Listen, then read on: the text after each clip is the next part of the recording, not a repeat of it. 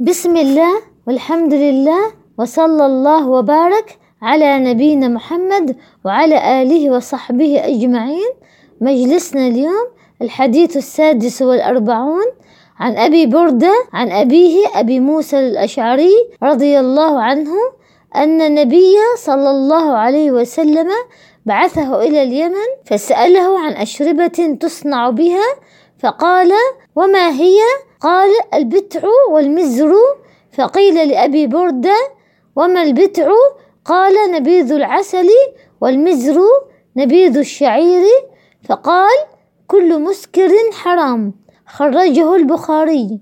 هذا الحديث أصل في تحريم تناول جميع المسكرات المغطية للعقل وقد ذكر الله سبحانه وتعالى في كتابه العلة المقتضية لتحريم المسكرات وكان أول ما حرمت الخمر عند حضور وقت الصلاة لما صلى بعض المهاجرين وقرأ في صلاته فخلط في قراءته فنزل قوله تعالى يا أيها الذين آمنوا لا تقربوا الصلاة وأنتم سكارى حتى تعلموا ما تقولون وكان منادي رسول الله صلى الله عليه وسلم ينادي لا يقرب الصلاة سكران ثم إن الله حرمها على الإطلاق بقوله تعالى إنما الخمر والميسر والأنصاب والأزلام رجس من عمل الشيطان.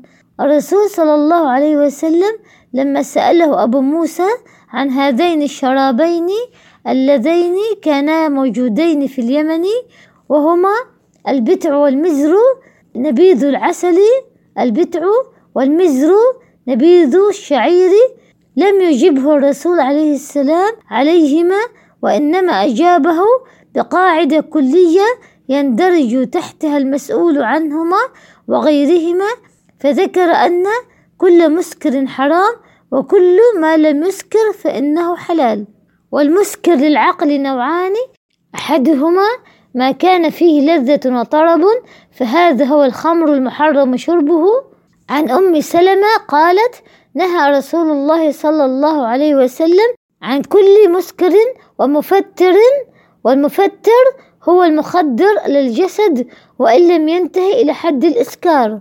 والثاني ما يزيل العقل ويسكر ولا لذة فيه ولا طرب كالبنج ونحوه. فقال أصحابنا إن تناوله لحاجة التداوي به وكان الغالب السلامة منه جازا. وأن تناول ذلك لغير حاجة التداوي فقال أكثر أصحابنا كالقاضي وصاحب المغني إنه محرم لأنه تسبب إلى إزالة العقل لغير حاجة فحرم كشرب المسكر. أما الحد الشرعي لمن تناول الخمر التي فيها الطرب فهو أن يجلد ثمانون جلدة سواء كان ذكرا أم أنثى.